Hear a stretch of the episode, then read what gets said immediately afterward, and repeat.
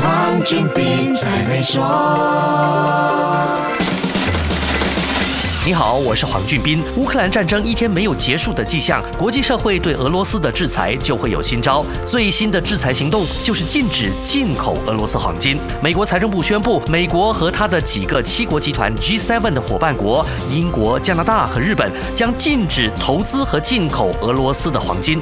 这个制裁行动的目的是要进一步切断俄罗斯经济跟国际商业和支付系统的联系。这一系列制裁行动的最终目的就是要切断俄罗斯。入侵乌克兰的资金链，如果打击俄罗斯经济命脉奏效，资金链一旦断了，战事就有希望尽早结束。那么，为什么这一次的目标是黄金呢？还记得之前跟你说过，俄罗斯是一个天然资源非常丰富的国家，除了石油和天然气，它还有很多可以卖到好价钱的矿物。黄金是俄罗斯在能源领域以外最大的出口，自然就是一只会生金蛋的鹅。而且，俄罗斯是全世界第二大黄金生产国，占了全球产量的百。分之九点五。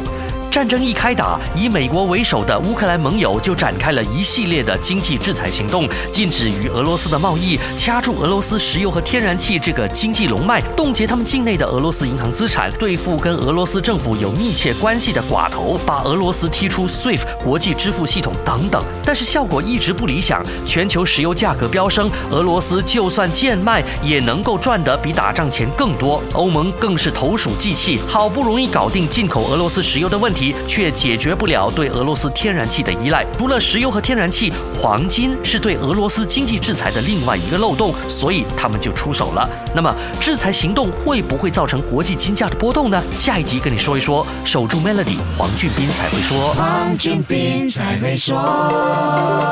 与 Maybank Zero Entry Cost Home Financing 进行融资或再融资，可节省高达一万五千令吉的印花税、律师和估价等费用。立即浏览 Maybank.my。Slash ZEC Home Financing 需符合条规。